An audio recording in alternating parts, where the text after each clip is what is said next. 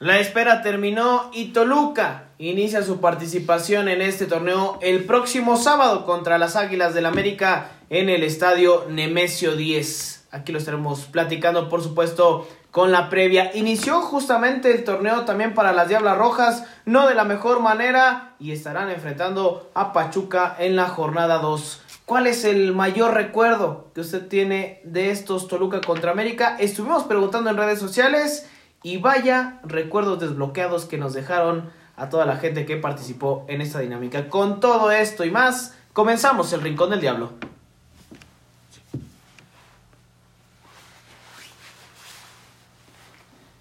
Ya estamos aquí como cada semana dándole la más cordial bienvenida en el Rincón del Diablo. Semana de juego, no será en domingo, pero será en sábado. Me parece un atractivo horario, un buen horario para disfrutar del fútbol.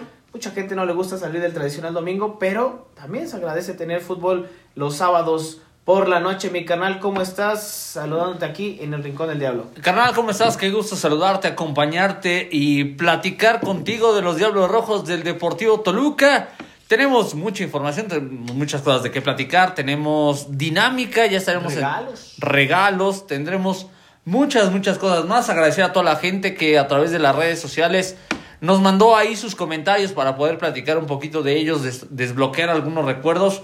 Y bueno, ya lo estaremos ahí platicando para que usted también pueda sumarse a estas dinámicas. Lo invitamos a que nos siga en redes sociales, El Rincón del Diablo Podcast, en Facebook, Twitter, Instagram, TikTok y YouTube. Ahí estamos convocando de repente a ciertas dinámicas para que usted esté al pendiente. Y pues vamos a comenzar con la información, mi carnal, porque tenemos mucha tela de donde cortar. Sí, y justamente, mi hermano, hay que comenzar con el tema de las Diablas Rojas, ¿no? Pierden el pasado lunes contra Xolos, o las Xolas, el equipo de Tijuana. Y, pues bueno, vendrá un compromiso difícil, mi hermano, para el conjunto del Mago Velasco. Es correcto, jornada número 2 de la Liga MX Femenil. Las Diablas Rojas del Deportivo Toluca estarán buscando recomponer el camino después de esa derrota que sufrieron a manos de las Xolas de Tijuana en la jornada número 1. Estarán haciendo una visita complicada ante las Tuzas del Pachuca. El equipo de la Bella Airosa arrancó con una victoria por la mínima diferencia ante Querétaro en un partido que estuvo muy trabado, muy tosudo, muy complicado, pero a final de cuentas las de Juan Carlos Cacho sacaron las 3 unidades del suelo queretano. Y bueno, pues ahora recibirán a las Diablas, 17:05 horas, transmisión a través de Fox Sports.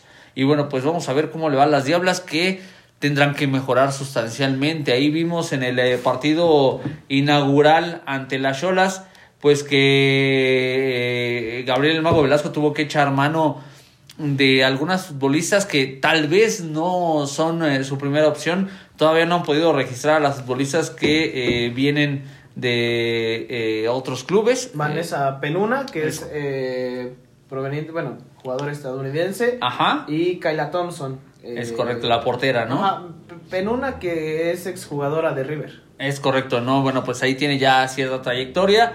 Y bueno, pues el pasado lunes, con la solitaria anotación de Dani Espinosa al minuto 90 por la vía del penal, pues se encumbran estos 3 puntos para Tijuana en un partido que no fue malo por parte del Deportivo Toluca, pero que no estuvieron finas al momento de definir. Tuvieron algunas aproximaciones de Cinturón, San Juana Muñoz, que bueno, pues ahí fueron las que pudieron presentar algunas opciones. No estuvieron claras, no estuvieron finas.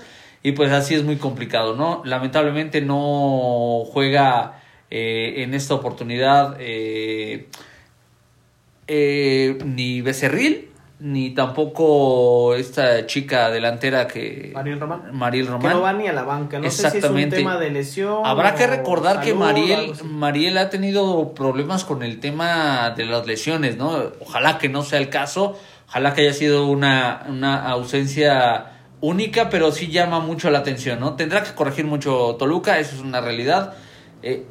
Insistimos, me parece que no va a competir, pero me parece que pudiera dar una mejor cara, entendiendo que es una institución ganadora e histórica en el fútbol mexicano la que están representando, y ojalá que así lo entiendan, ojalá que mejoren las cosas para Toluca en esta visita que tienen ante Pachuca. Regularmente las Diablas se crecen en condición de visita ante equipos importantes como lo son las Tuzas. Vamos a ver el próximo lunes cómo le va. Yo sí veo un panorama complicado en este partido, va a ser muy difícil, sobre todo por Pachuca, ¿no? Es un equipo que le apuesta al fútbol femenil, y claro ejemplo son los refuerzos que tiene, ¿no? Sí, claro. Entonces va a ser muy complicado para el equipo del Mago Velasco. Dijiste lunes a las 5. 17:05 horas, 5 de la tarde con 5 minutos. La transmisión a través de Fox Sports. Fox Sports normal, ¿no? Normal, sin premium, ¿no? De repente se les bota la canica a los juguetes de Fox y de repente lo mandan por allá. Pero bueno, vamos a ver. Esperemos que sea a través de Fox Sports que podamos ver este partido. Sí, vamos a ver cómo le va al equipo del Mago Velasco, la integración de justamente de estas jugadoras. Thompson, que es pareciera que es la apuesta que tiene Toluca como portera, ¿no? Para ser titular, ¿no? Ahí está todavía Lozano, que fue muy buena Lozano, tuvo buena actuación el pasado lunes, Sandra Lozano siempre. Pero de repente el tema del físico, ¿no? La parte de la estatura, la fortaleza, si bien es cierto, creo que lo han trabajado con Sandra Lozano. Todavía le faltará en comparación de otras porteras, pero me parece que hay seguridad en la portería. Ojalá que estas futbolistas extranjeras lleguen a sumar, no simplemente a llenar el requisito de tener ciertas futbolistas o el capricho de alguien de traer futbolistas del extranjero, ¿no? Vamos a ver. En el mundial pasado sub-17 de la rama femenina, donde México tuvo participación, que incluso le gana a la campeona del mundo, que termina por ser España. Por ahí surgió el tema, me parece más a rumor, que se buscaba que las porterías fueran reducidas a tamaño en el fútbol femenil. Sí, algo equiparable a la estatura de las... Claro, el promedio de... Pero me parece que no es... O sea, yo creo que sí tendría que ser con lo comento por lo real, que ¿no? decías hace un momento, ¿no? El tema del físico que se ha manejado mucho en el fútbol femenil. Pero bueno, me parece que quedó más en un solo rumor que en una situación realmente puesta sobre la mesa ante la FIFA. Pero bueno, vamos a ver qué es lo que viene para el equipo femenil y el próximo lunes. Bueno, cambiando de tema, mi carnal, ¿con qué vamos? Bueno, pues hay que platicar de las historias que nos han mandado a través de redes sociales. La gente se viene un partido de esos... de alto octanaje, como dirían los antiguos, un partido de esos que son rivalidades encarnizadas para el Deportivo Toluca. Siempre hay un sabor, sí, muy, ¿verdad? Sí, yo creo que sí hay un sabor muy particular de enfrentar a América, ¿no? Yo creo que para la gran mayoría, yo creo que ese es uno de esos partidos donde es uno de esos rivales odiados, o sea, un rival de esos con los que me parece que Toluca no puede perder porque lastima la sensibilidad del aficionado de Toluca. Las Águilas del América es un equipo que durante varios años me parece que se fue calentando una rivalidad que es eso, no es un clásico, no es un derbi como le llaman algunos también, es un partido pero con cierta intensidad, ¿no? Porque las instituciones han sido ganadoras, dos instituciones que han dado buenos partidos, y le preguntábamos a la gente a través de redes sociales qué recuerdos tenían de esta rivalidad entre Toluca-América, América-Toluca. Por supuesto que de lo primero que le llega a la mente al aficionado de Toluca es esa victoria de 6-0 en algún momento en el estadio Nemesio 10, incluyendo el golazo de José Saturnino Cardoso con varios toques de por medio. Pero queríamos saber qué más hay, qué más viene a la mente del aficionado de Toluca, además de esa goleada. Y tenemos respuestas tan diversas como tal vez algunas que van a lugares comunes o que se encuentran entre varios de ellos, recordando por ejemplo pues por ahí partidos intensos, partidos en los que ninguno de los dos equipos da nada por perdido, en que es difícil que estos partidos terminen 0-0. Habrá que analizar o recordar, y ahorita buscaré el dato de cuál fue el último partido que terminó 0-0 entre Toluca y América. Siempre hay goles y eso es garantía de espectáculo. Sí, hay muy buenos partidos entre ambas escuadras, y justamente como lo decía José Luis, lo preguntábamos en redes sociales y en Twitter. Agradecemos a toda la gente que nos dejó su comentario. Jones Moreno, un fuerte abrazo, nos decía el recuerdo de cuando nos ganaron 7-2 la primera vez que fui solo al Azteca. y estaba al lado de la porra del América. Qué chinga haber ido al Azteca en ese partido. Digo, ahí de repente hay quienes nos gusta clasificar a los porteros de Toluca. En ese partido, el último gran ídolo en la portería, bueno, no sé, ahí habrá quienes pongan a Talavera en ese pedestal, pero Hernán Cristante se equivocó de fea manera en ese partido. O sea, de esos 7 goles, tal vez pudiera decir yo que 3 sí tuvieron mucha responsabilidad de Cristante. Hay uno en el que se le va un tiro libre de Pavel Pardo, se le va en medio de las piernas a Cristante. Que no fue en ese partido. ¿Fue en ese partido? No, güey. Sí, en el 7. ¿En el 7-2? Sí. No. Ahorita te busco el video. Estoy casi seguro. Ese fue la Bombonera. ¿No? ¿Cuánto? Fue en el Azteca. Ahorita lo checamos, ahorita te lo busco. Los goles de ese partido.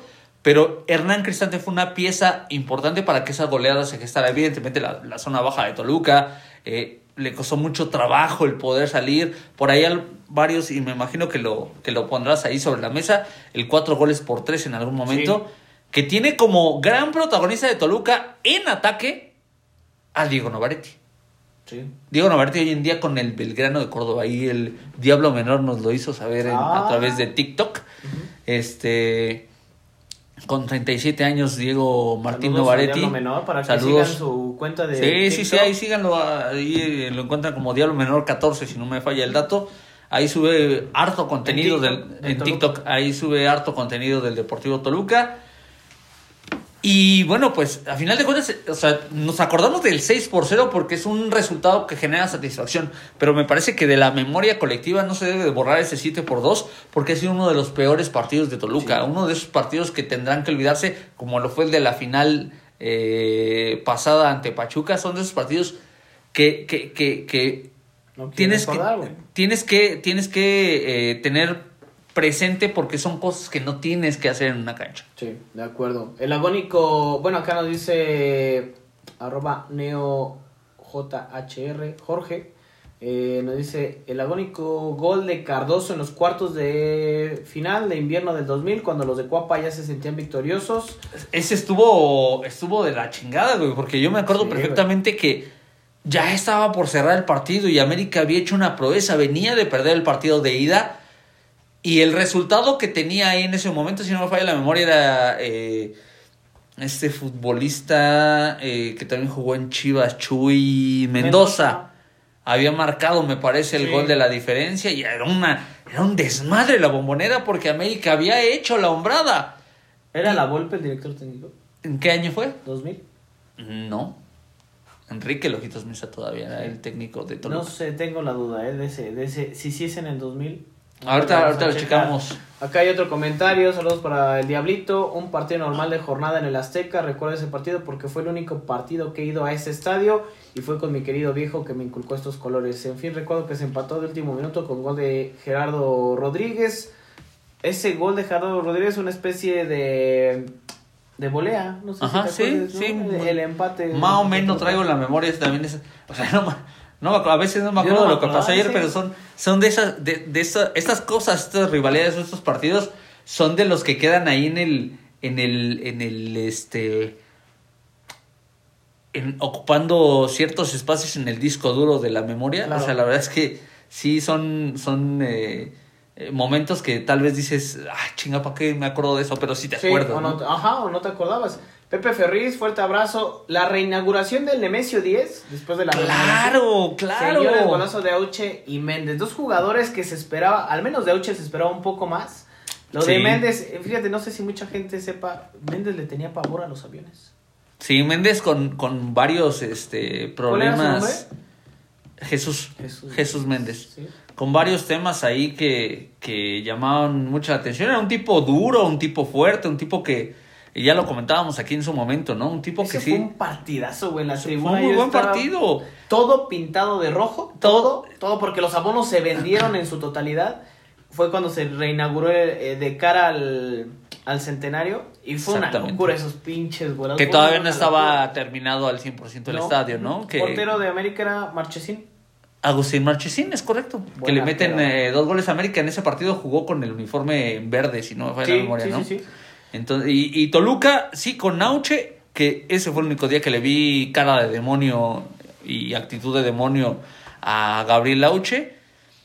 Y lo de Méndez, ¿no? Que los dos se mandan un par de golazos. Los dos me tocó narrarlos a mí. Los tengo ahí claros. ¿Ah, sí? Para La Bestia. La Bestia Grupera. Chibi Junior nos dice, sin duda alguna, en segundo lugar, bueno, no sé, yo imagino que pondré primero el gol que tiene Toluca contra América en el 6-0. Pero el golazo que le hace Cardozo en el Interliga 2005 a Ochoa. Sí, güey. Mucha gente decía que nunca le había metido gol Ochoa a Cardozo. Sí, ese es un golazo. Aparte está casi en el vértice del área grande, o sea, en la casi llegando a la esquina del área grande, o sea, ya dentro del área, y le mandó un de donde no te imaginas que le va a pegar así. No, o sea, jamás en la vida. Y ese partido yo me acuerdo que creo que fue un jueves por la noche o algo así, Canal 9, el partido, la transmisión del partido Canal 9. Sí, la Interliga. Y no, o sea, yo recuerdo que la expresión de generalizada, incluso del narrador, fue así como... Fue Javier Alarcón el narrador. Que dice algo así como, Cardozo, así como... ¿Qué está haciendo, no? Por lo menos así lo sentí yo, y la pelota baja mágicamente... Sí. Al segundo poste de Ochoa, que pues corretea la pelota fiel a su estilo, pero no, de ahí, o sea, fue inverosímil el gol de Cardozo. Sí, chulada. Jaime Onofre, partido en la Bombonera con golazo de Alexis Vega, que dio el gane y después Chivas compró a Vega. ¿Sí dio el gane o fue empate? Fue empate, ¿no? Si no me falla la memoria, fue en cuartos de final, ¿no? Fíjate. ¿Fue cuartos de final? Uh-huh. Después Toluca pierde allá. Ajá, exactamente. Diablo_rojo. Que son nuestros hijos. Eso se puso muy de moda ahora cuando Toluca le gana allá en el Azteca, que pues, Toluca se le complica mucho al América vencer a Toluca. Orlando Ventura, cuando se le quitó el invicto al AME de Mario Carrillo en el Apertura 2002. Fíjate qué datos te están sacando hasta el pinche. Tienen una técnico, pinche memoria, cabrón. Ganándole en el Azteca 2-1 con un gol, con un segundo gol de Cardozo a su más puro estilo, globeanza de Adolfo Río. Sí, cierto, eso me acuerdo, fue un domingo. Le filtran la pelota a Cardozo, sale achicando, que era de las mejores cosas que hacía Adolfo Ríos. Le encantaba hacer el Cristo a Adolfo bombeó, Ríos. O sea, una chulada, ¿eh? Al final, América sería líder de ese torneo con puntaje récord y Toluca campeón con los récords de Cardozo. Ciertamente. Datos, ¿eh? Gracias por los datos para Orlando Ventura. Dani Vázquez, el gol anulado en las semis pasadas. Qué delicia ver cómo le anulaban el gol al América. Puta, cómo se sufrió ese gol, güey. Sí, no, sí, porque aparte la celebración de propios y extraños, incluido Raúl Pérez en la narración, se quedó sin gañote el buen Zorrita, haciendo la chamba como tiene que ser, muy ecuánime, una muy buena narración. Y sí, digo, la verdad es que lo que ocurrió después, la revisión del videoarbitraje, pues sí, o sea, con lo mínimo, pero a final de cuentas en posición adelantada en aquel partido, ¿no? Vámonos rápido porque hay varios comentarios. Daniel García, el 0-2 en la ida de la semifinal de la Apertura 2012. Pinche partidazo, el estadio lleno y la afición de Toluca haciéndose sentir. Ha sido el mejor partido de mi vida, el ambiente en el viaje al Azteca, impresionante. Me parece que son el gol de Benítez y de Lucas Silva, si no estoy mal. Ajá, viendo, sí, ¿no? Sí. Dirigidos por el Ojitos Mesa. Gerardo... No, ¿sí? Ah, sí, cierto, sí. El 7-2 en el Azteca con un gol de medio campo del Rolfi Montenegro. Yo creo que le va a la América, pero bueno, también aquí se lee. No, claro, y es que aparte, justo estoy viendo los goles. El Rolfi tuvo un partidazo aquel día, o sea, el Rolfi... Digo, la verdad es que calidad le sobraba a Daniel el Rolfi Montenegro y bueno, pues lo hacía de manifiesto, ¿no? Ya ahí viendo los goles, creo que sí fueron más responsabilidad de Cristante. El primero ahí fue de Pavel Pardo, justamente, no fue el entre las piernas. Ese fue aquí en el... Creo que tienes razón. Pero también Cristante ahí trata de disimular el error con que se había golpeado contra el poste. Pero, ¿ah, sí? Sí, no. Ese sí no lo recuerdo, ¿eh? Pero cosa curiosa, ¿no? O sea, eso fue en la Apertura 2009. Una goleada estrepitosa. Chucho Ramírez dirigiendo a las Águilas del América.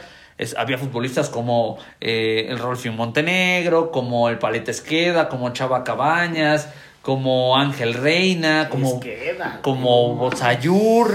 O sea, era un equipo pues bastante equilibrado, por decirlo de alguna manera, de las Águilas. Me parece que muchos futbolistas en su mejor momento en su carrera deportiva, y le tocó sufrir a Toluca. Pero cosa curiosa, en ese torneo Toluca, después de esa goleada, bueno, pues se viene el título de campeón de los Diablos, precisamente venciendo a el conjunto de Cruz Azul, si no falla la memoria, 2009. Sí, sí, sí. No, estoy pendejo. No, 2009, no, en el 2008 fue 2008, contra Cruz Azul. Sí. Estoy loco, todas los dirigía José Manuel Chepo de la Torre en ese torneo, en la apertura 2009. Una goleada que dolió bastante, ¿no? @RedDevilTol, la eliminación del torneo anterior, coinciden algunos comentarios, les dolió en el alma a todos los americanistas, yo creo peor que las gorizas, ellos mismos lo han dicho. Ricardo Hernández Cerón, lo segundo mejor del 6-0 fue el Colo Fox que le hizo Paulo da Silva, ¿sí? Sí, cuando Cuauhtémoc, cuando el Gober andaba con Galilea Montijo, ¿no? Exactamente. Fíjate. No, bueno, yo iba a decir algo, pero ahorita está de moda eso de no hablar del narcotráfico. Ahora. @MarioSuárez18, Toluca contra América en el Azteca 2009. Golazo de Mancilla, pase de Ciña para poner el 2-2. Después de también un golazo de Cabañas. Eduardo Caballero Maverick, el gol del Pájaro Benítez en la semifinal de vuelta y el festejo que hizo. Aquí nos mandaba la foto. Ah, claro, sí, sí, sí. Creo que había metido gol Ayuna aquí, güey. Imagínate. Si no estoy mal, es cuando Chacón le manda un beso a una aficionada aquí en la zona. Sí, VIP. Sí, si no estoy mal, fíjate todo lo que uno se todo encuentra. Los recuerdos que se van desbloqueando, ¿no, güey? También Alex Croc nos dejaba aquí su comentario, la semi de octubre. Alberto Salinas, ya varias ocasiones en las que se les quita la condición de invictos, ya sea solo de locales o en general. Pues muchas gracias a toda la gente que se comunicó en Twitter, también en Instagram nos dejaron algunos comentarios con esta misma situación, recordando pues, lo que pues han vivido, ¿no? Nos decía Giovanni PM.mx, una remontada en una semifinal de Conca Champions de 2003, sí, cómo no, donde la ida que se jugó en la Bombonera, Toluca perdió 1-4, ¿sí? Sí. Y la vuelta ganó 4-0. Toluca terminaría siendo campeón. Si no estoy mal en esa... La vuelta, Toluca la juega con muchos jóvenes. Ajá. No sí. Porque tenía, creo que... Entonces se empalmaban con los partidos, algo así. Algo así. Nacho San, en liguilla, un madruguete de Ciña. No recuerdo la temporada. Híjole, ese sería bueno sacarlo, porque Ciña le metió muy buenos goles al América. Desde Guadalajara, nos dice GD Loco... Desde Guadalajara fuimos a Toluca y de ahí a la Azteca ese día que Toluca perdió 4-3. Recuerdo el 6-0, pero también recuerdo el 7-2. Bueno, aquí nos hace mención justamente de que Toluca se vuelve complicado contra las Águilas del América. Osby 95, son buenos partidos de ida y vuelta, ya sea en el Azteca, ese 4-3 que perdimos, y en la Bombonera ese 3-2 que ganamos, pero se juega con mucha garra e intensidad. También muchísimas gracias a toda la gente que nos dejó pues sus comentarios en Facebook, donde nos decía Verso FK, buenos juegos con goles y con mucha garra, el golazo de Cardoso, Manuel Gallegos, no recuerdo un partido entre estos dos sin goles, justamente lo que apuntabas al inicio. Correcto. Luis Zamora, que los tenemos de hijos, ¿no? Eso es. Sí. Muchas gracias a toda la gente que participó, nos desbloquearon recuerdos, pero a mí me gustaría preguntarte, ¿cuál es el recuerdo que más tienes presente? Digo, aparte de los que ya mencionamos, no sé si por ahí tengas alguno otro que sea, pues que poco mencionado. Digno de recordar. Fíjate que yo, bueno, antes que nada, ya ahí revisando las estadísticas, y si no me falla la vista, el último o el más reciente 0-0 entre América y Toluca América, se presentó en la jornada 13 del Clausura 2005. Clausura 2005. Empate sin anotaciones en partido jugado al mediodía en el Estadio Azteca. De ahí en más, por lo menos una anotación se ha presentado en estos duelos. Ha habido muchos goles en algunos de ellos. 3-1, 4-3, el 7-2 que ya mencionábamos. En fin, me parece que son partidos bien interesantes, bien llamativos. Atractivos para la tribuna porque los dos equipos no quieren dar nada por perdido. Y bueno, de los recuerdos que yo tengo, y en algún momento ya lo platicábamos, incluso hay un capítulo que dedicamos a este tema o a este dato, cuando Toluca enfrenta al Basilea de Suiza, un partido amistoso en el Nemesio 10, pues ahí de repente como que querían tener un poco más de certeza para enfrentar ese compromiso, y convocan y piden prestados a dos futbolistas que son íconos en las Águilas del América, en la historia de las Águilas del América. Uno de ellos, Enrique Borja. No falles, Borja. El seleccionado nacional mexicano mundialista. Era Fernando Marcos, ¿no? Sí. Según yo, no me acuerdo. Tú eres el periodista. No mames, aquí, pues a chingar. ¿Tú llevaste historia del periodismo? No, es cierto. Y el otro fue Carlos el Maestro Reynoso. Jugadorazos, jugadorazos los dos. Me parece que mucho más técnico Carlos Reynoso. Ese partido lo pierde Toluca ante el Basilea. Pero llama mucho la atención. Ahí en algún momento se lo vamos a colgar en redes sociales la imagen del once inicial, donde precisamente aparece Carlos Reynoso y Enrique Borja con la camiseta del Deportivo Toluca. Buen dato, Buen dato. Bueno. Yo tenía muy presente esa goleada de Toluca después de haber perdido 4-1 aquí y después que va a remontar 4-0. Pero, y que incluso aquí lo mencioné en algún momento, el golazo de Paulo César da Silva de media cancha, que le hace a Adolfo Ríos, si no estoy mal, en la Bombonera. Golazo, si no estoy mal, fue un partido, no sé si fue entre semana o sábado por la tarde. Usted me llamaba la atención que decías que en el Apertura 2005, un partido al mediodía, cuando empataron a cero en el Azteca. ¿Hace cuánto que no vemos un partido al mediodía en el Azteca? Ya tiene un rato, ¿no? Ratísimo. Ese gol es un golazo, búsquelo, Pablo César da Silva, golazo o gol contra América, ahí les va a salir bombazo que desde medio campo lo hace Pablo César da Silva. Y bueno, de ahí vienen pues muchísimas historias y muchísimos datos, mi carnal, que la gente seguramente recordará, justamente como lo hacían ahorita.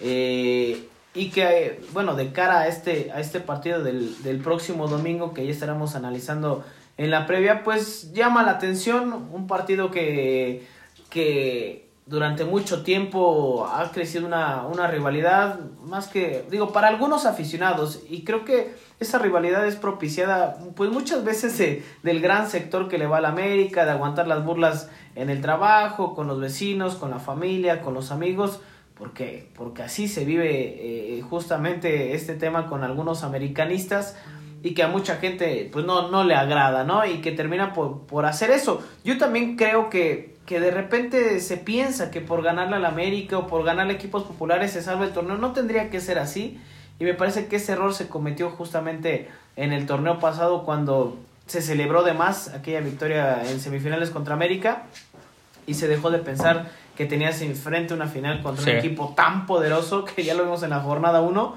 como lo es el Pachuca. Pero bueno, teníamos más datos, mi carnal, justamente de estos partidos de Toluca contra América. Habrá que recordar que, bueno, pues Toluca ha tenido equipos de época, ¿no? Equipos bien interesantes.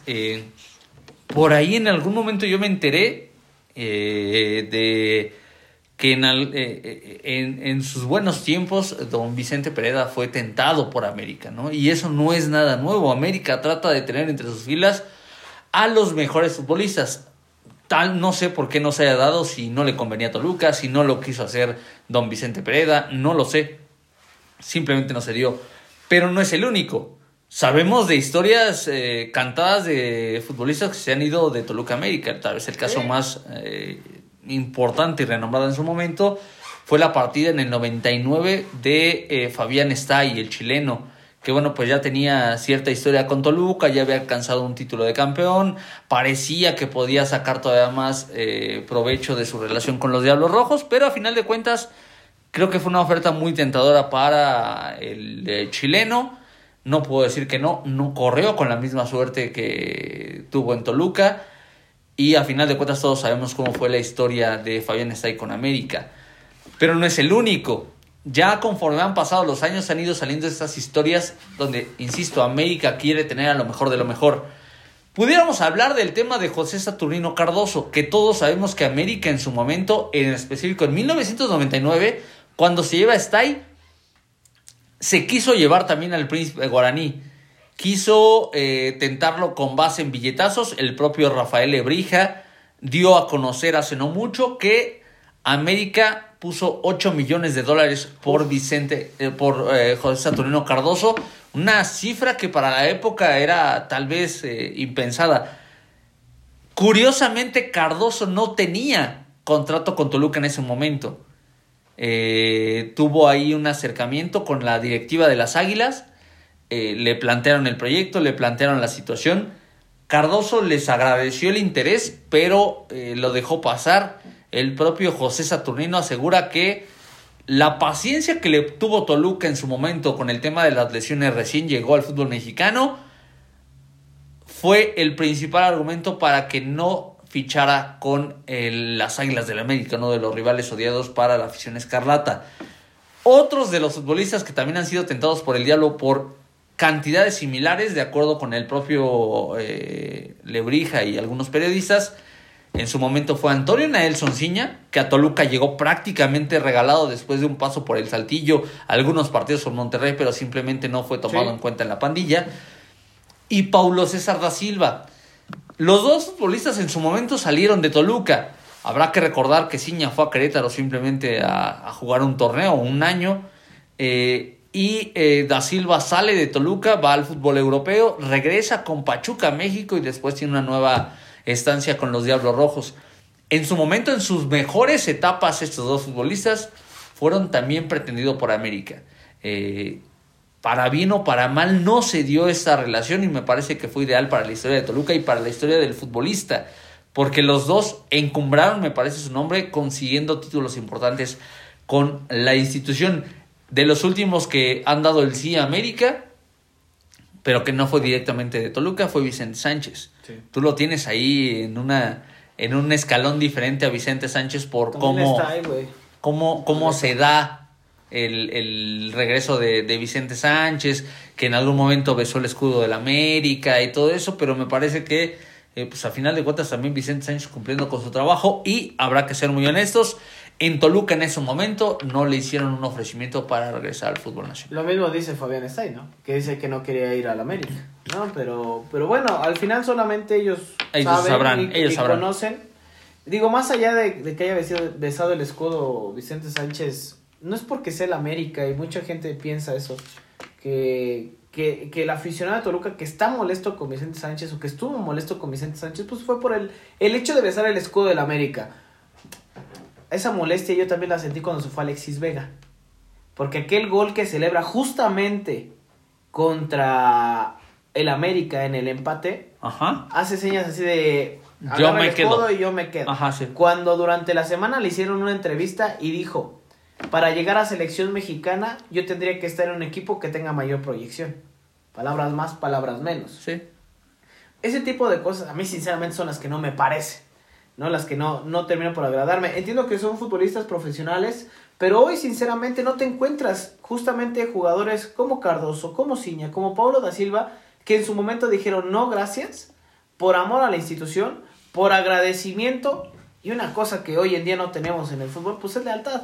Yo entiendo que vendrá ahí un tema de discusión, de polémica, de debate, que hay que ser profesionales, sí, pero híjole, yo creo que en el fútbol si algo se ha perdido es eso. Claro. Hoy en día pocos jugadores tienen esa gratitud o esa intención de forjar su carrera con una sola institución, más allá del profesionalismo, simplemente pues por amor a la institución, ¿no? Que hoy en día creo que pues está en peligro de extinción ese término, si se pudiese decir de alguna manera.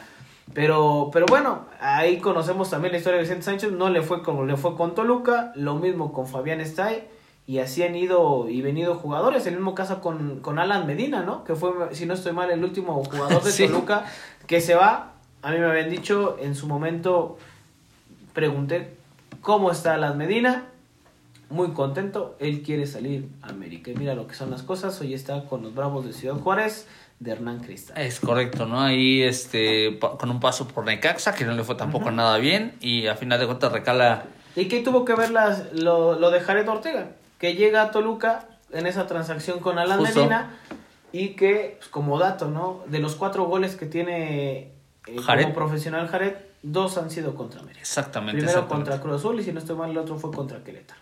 Sí, es correcto, por ahí, si no me falla la memoria, así es con este tema de Jared Ortega, que también muchos nos lo ponían ahí, ¿no? O sea, la constancia que tiene Vega, ¿sí? Jared Ortega de marcarle. Y lo mande Dios, no hables sí, de Vega, güey. Que tiene de, oye, de marcarle algo, a América. No me quiero salir un poquito de contexto, pero ahorita que salió lo de Vega,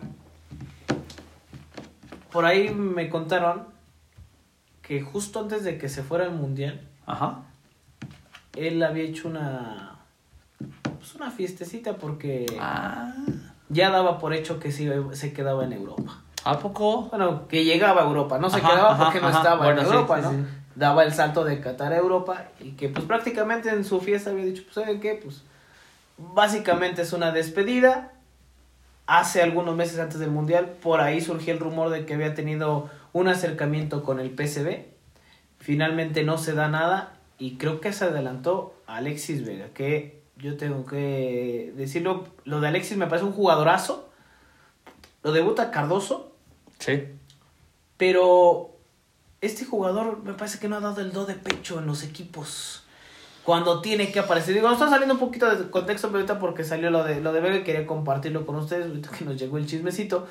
Pero pues con Chivas no ha aparecido en los momentos importantes, en los clásicos. Nada más recuerdo el día que apareció, se bajó el pinche pantalón, el short. Y con la selección, pues nada. Entonces, no le ha faltado protagonismo. Que ha sido de lo más destacado de Chivas en los últimos tiempos, sí. Que ha sido un futbolista que ha llamado la atención, sí, completamente de acuerdo, pero le ha faltado constancia. Mira, Alexis, no cambia el chip en Chivas, no va a tener un buen torneo. Pues arrancó bastante bien, sigue pensando... No, me parece que arranca bien, o sea, el partido ante Monterrey, con mucho protagonismo, sí, mucha tenencia de la pelota, Alexis Vega termina marcando el gol de la diferencia, pero esto no puedes esperarlo de Alexis Vega, que sueña con Europa. No lo puedes esperar en un partido de 10 o de 12 o de 18.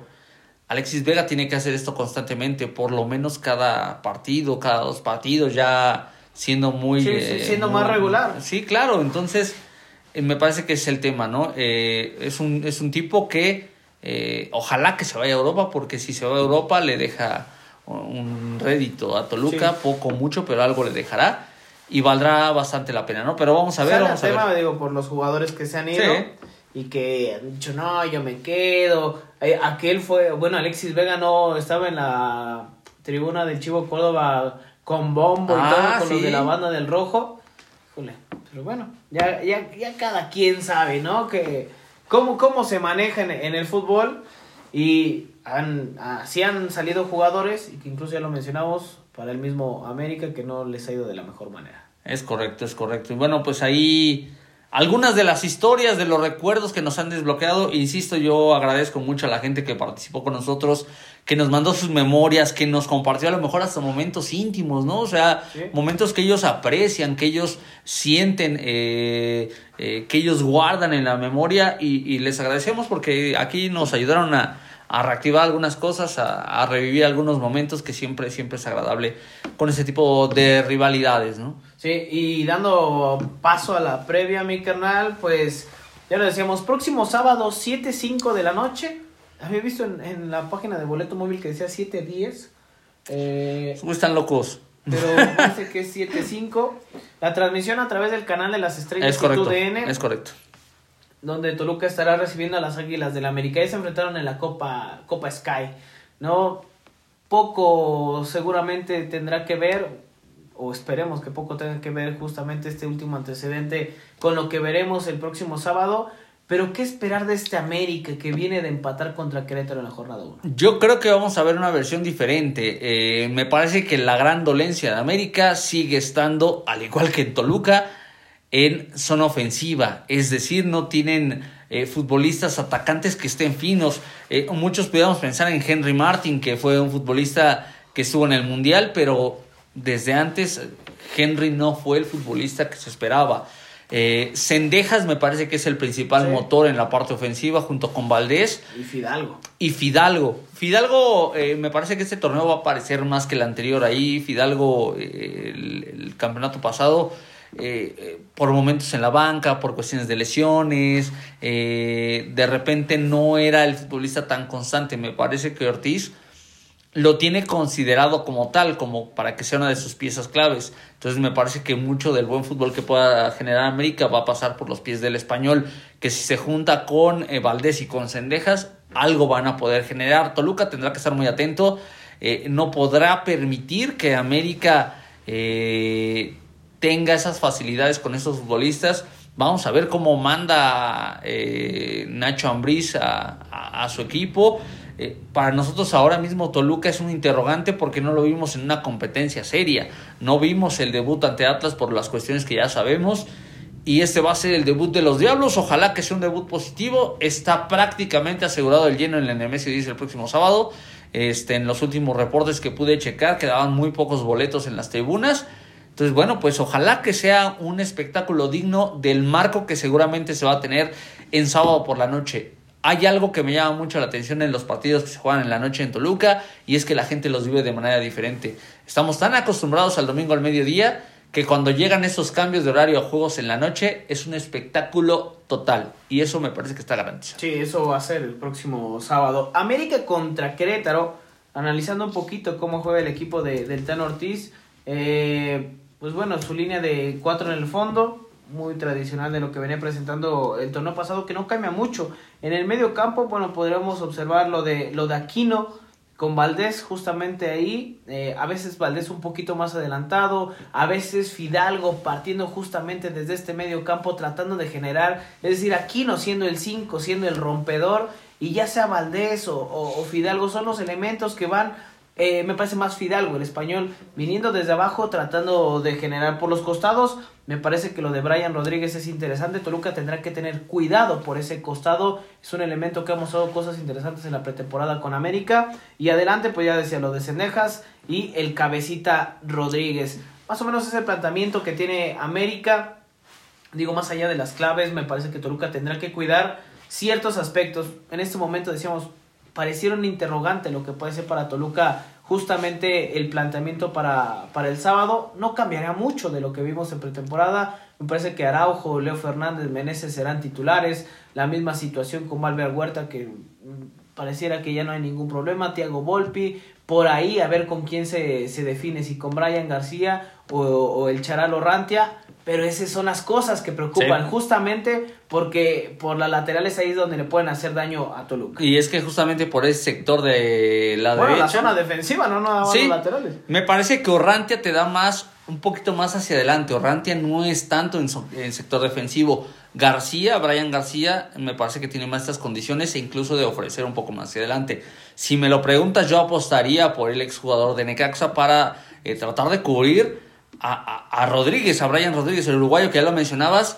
Pues es un tipo que tiene muchísimas cualidades, mucha movilidad, sí, mucha velocidad, y le encanta el desborde. Entonces eso puede ser una pieza peligrosa. Cabecita Rodríguez, bueno, ya lo mencionábamos, no está desde que llegó al fútbol mexicano. O sea, ¿desde cuándo, güey? La verdad es que es un tema, y ojalá que no aparezca Cabecita, porque estando enrachado es un tipo bastante peligroso. En el tema de Toluca, digo, hablamos siempre del tema de la defensa, ¿no? Que me parece que ahí hay piezas que pueden responder adecuadamente. Toluca tiene que abusar, en el buen sentido de la palabra, de futbolistas específicos de América. Pedro Aquino, en el partido del fin de semana pasado ante Querétaro, perdido. Pedro Aquino no está con América, y me parece que esa puede ser una zona donde Toluca puede vulnerar.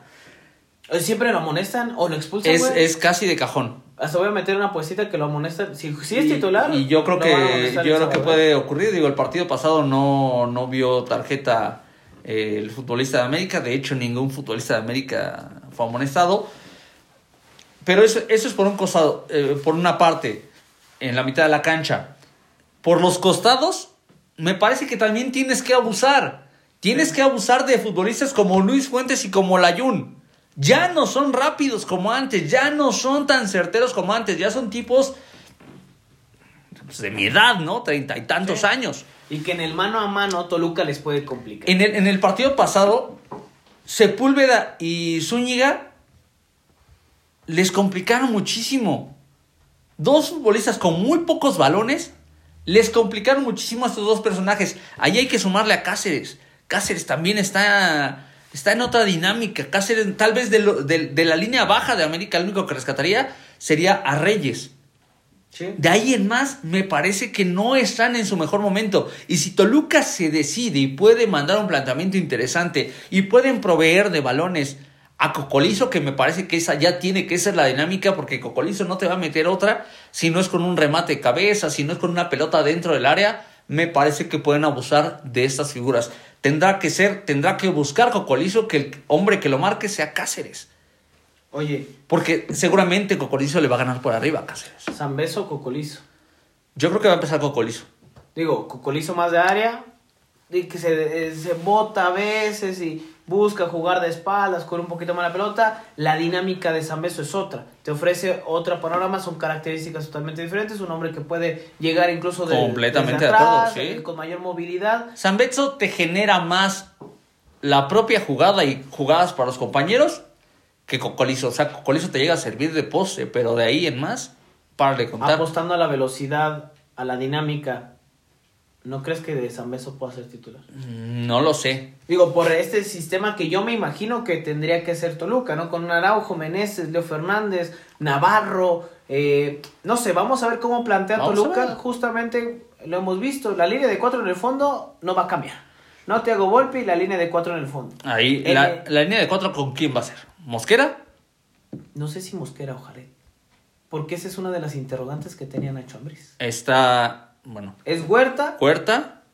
Y no sabemos si por izquierda vaya Bryan Angulo. Es que es lo que te digo. Hay que tomar en cuenta que son 3 mexicanos los que tendrían que estar. Marcel me parece que va a ser titular. ¿Sí? Fernando Navarro, ¿crees que vaya a ser titular? Me parece que sí. Que va Navarro de titular. Y faltaría otro mexicano. ¿Quién? Que tendría que ser o Bryan García o Jared Ortega. O sea, sería en la zona baja. Uh-huh. Sí. Vamos a ver. Y en el medio, digo, no sé si juegue con 3 en el medio campo, un fijo que sería Baeza, 2 interiores, que podría ser Marcel y Navarro. Uh-huh. Esa me pareció una muy buena apuesta, porque tienen dinámica estos 2 elementos, y Toluca creo que tendría que apostar a eso, ¿no? Y adelante, pues ya sabemos, Meneses, Araujo, Leo, y adelante, pues Cocolizo o Sambeso, ya decidirán. Yo creo que sí, los 3 mexicanos que van a estar en la cancha son Jared, Navarro y Marcel. Sí, podría ser. Esos son los que veo. Se me hace el. Y sabes que por la lateral derecha vas a tener que, bueno, salvo que quiera apostar con Mosquera, pero que no ha jugado como lateral derecho. Sí. Ha jugado como central durante toda la temporada. Bueno, que ahí podría ser, ¿no? O sea, yo decantaría por Bryan García. Sí. Tendría que ser mexicano. Tendrá que ser mexicano. Ratia o García. Pero bueno, vamos a ver cuál es el planteamiento que presenta Nacho Ambriz justamente para este partido. ¿Dónde tendría que tener cuidado Toluca?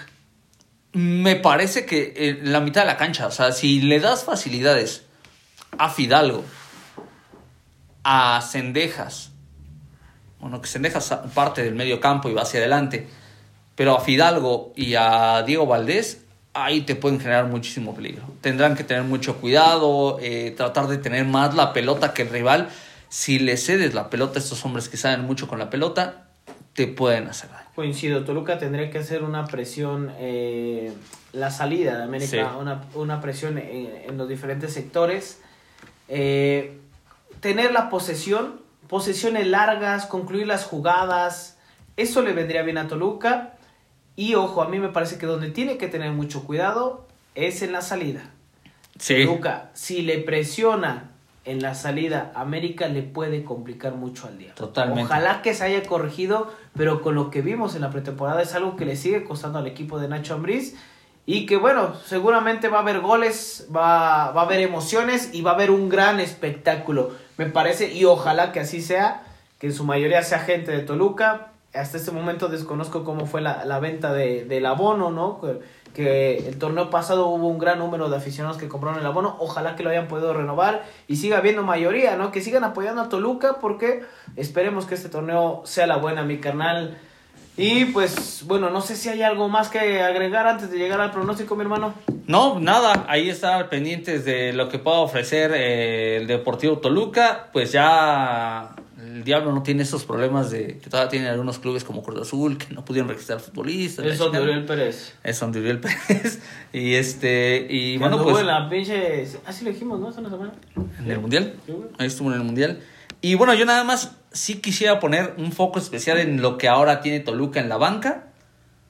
Habrá que tener un ojo muy particular en Juanito Gamboa en su gemelo recién llegado Jesús Venegas, que viene de Atlante. Uh-huh. Son idénticos, sí, a la chingada.